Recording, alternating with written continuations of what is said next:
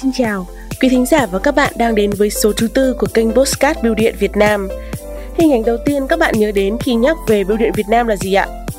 Vâng, chắc hẳn đó chính là những hình ảnh những anh chị em bưu tá nhờ vào bộ đồng phục màu vàng và chiếc xe máy theo chuẩn thương hiệu của ngành bưu điện đúng không ạ?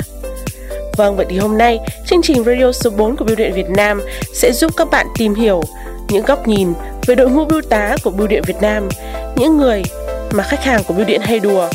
Em còn gặp các anh chị ý nhiều hơn cả gặp người yêu em đấy ạ.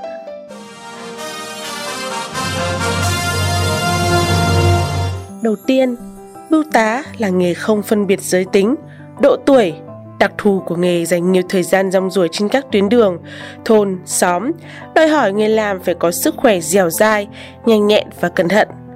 Bên cạnh đó, tính đa dạng đối tượng giao tiếp đòi hỏi họ phải khéo léo trong cách ứng xử, có đức tính nhẫn nại và hơn hết là tình yêu và sự đam mê với công việc. Tiếp theo, làm bưu tá bây giờ sướng hơn ngày xưa do đã ứng dụng công nghệ thông tin trong công việc rất nhiều.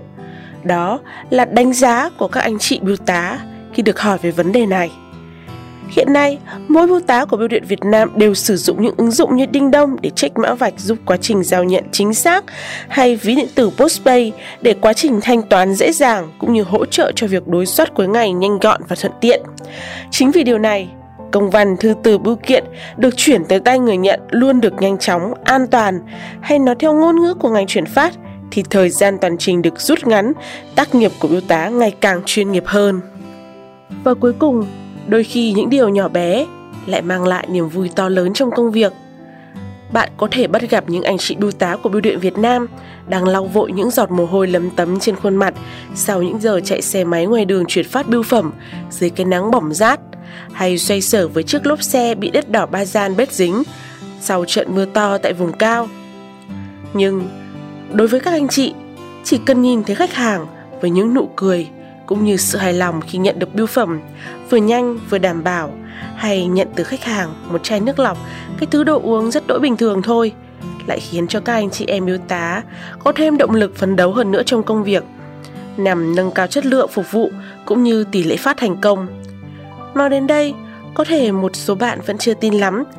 Vậy thì hãy cùng lắng nghe chia sẻ của một bưu tá ngay sau đây nhé.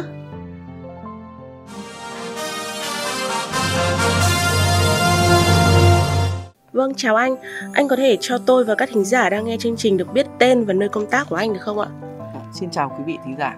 Tên tôi là Ngô Tuấn Anh, hiện đang công tác tại Bưu cục Phát Nam Từ Liêm, trực thuộc Trung tâm 4 thành phố Hà Nội. Vâng, anh có thể cho tôi các thính giả được biết là anh đã vào ờ, công tác tại Bưu điện bao nhiêu năm rồi không ạ?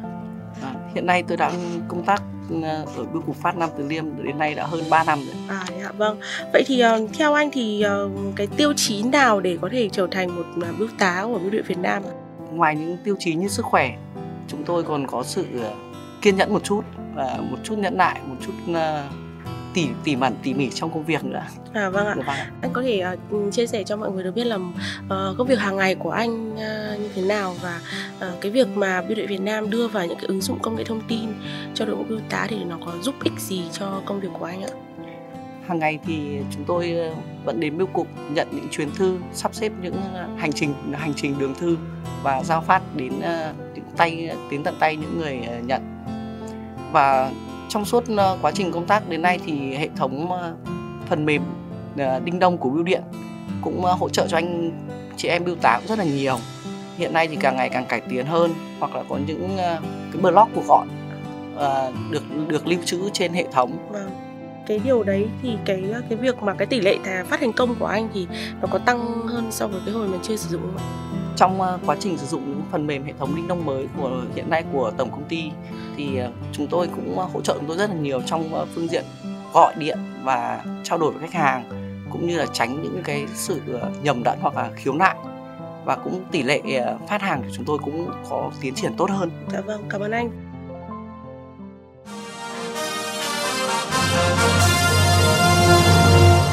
Anh có thể ờ, cho tôi và thính giả được biết thêm là tuyến đường phát hiện tại của anh bây giờ là tuyến phát gì? Và một ngày thì cái lượng bưu phẩm anh nhận được thì khoảng bao nhiêu?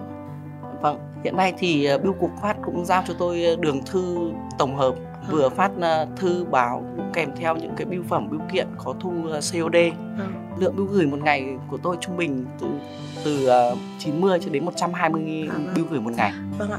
À, anh có thể chia sẻ một cái kỷ niệm trong cái cái thời gian mà anh làm bưu tá à, được không ạ?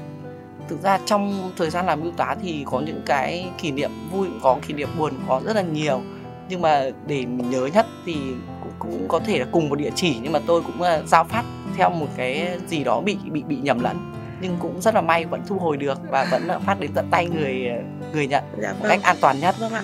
À, và để uh, kết thúc buổi trò chuyện ngắn này thì anh Tuấn Anh có muốn chia sẻ gì và gửi gắm những cái điều gì đến anh chị em đồng nghiệp trên uh, toàn mạng lưới của bưu đội Việt Nam nói chung và các anh chị em bưu tá nói riêng không ạ? ra thì cũng với công việc chung của anh em bưu tá cũng rất là hiểu nhau rất là hiểu công việc hàng ngày của mình. Mình cũng chỉ à, chúc tới các anh chị em bưu tá trên à, của tổng công ty cũng trên toàn quốc một lời chúc sức khỏe thôi ạ. Chúc anh chị em sức khỏe và có những chuyến thư an toàn. Dạ vâng cảm ơn anh đã tham gia chương trình này ạ.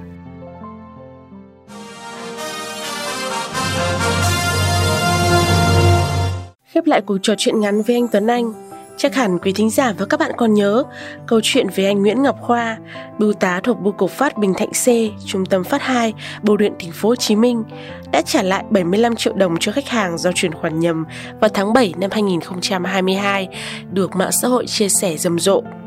Khi được hỏi về lý do từ chối món quà cảm ơn của chị khách hàng, anh Khoa đã nói với chúng tôi Chỉ đơn giản, đây là việc mà bất cứ bưu tá nào của Bưu điện Việt Nam đã làm và phải làm. Chúng tôi, những nhân viên bưu tá của bưu điện, không chỉ tâm niệm luôn hoàn thành nhiệm vụ là một nhân viên giao hàng, mà chúng tôi còn tự hào là người bưu điện với truyền thống vẻ vang của ngành.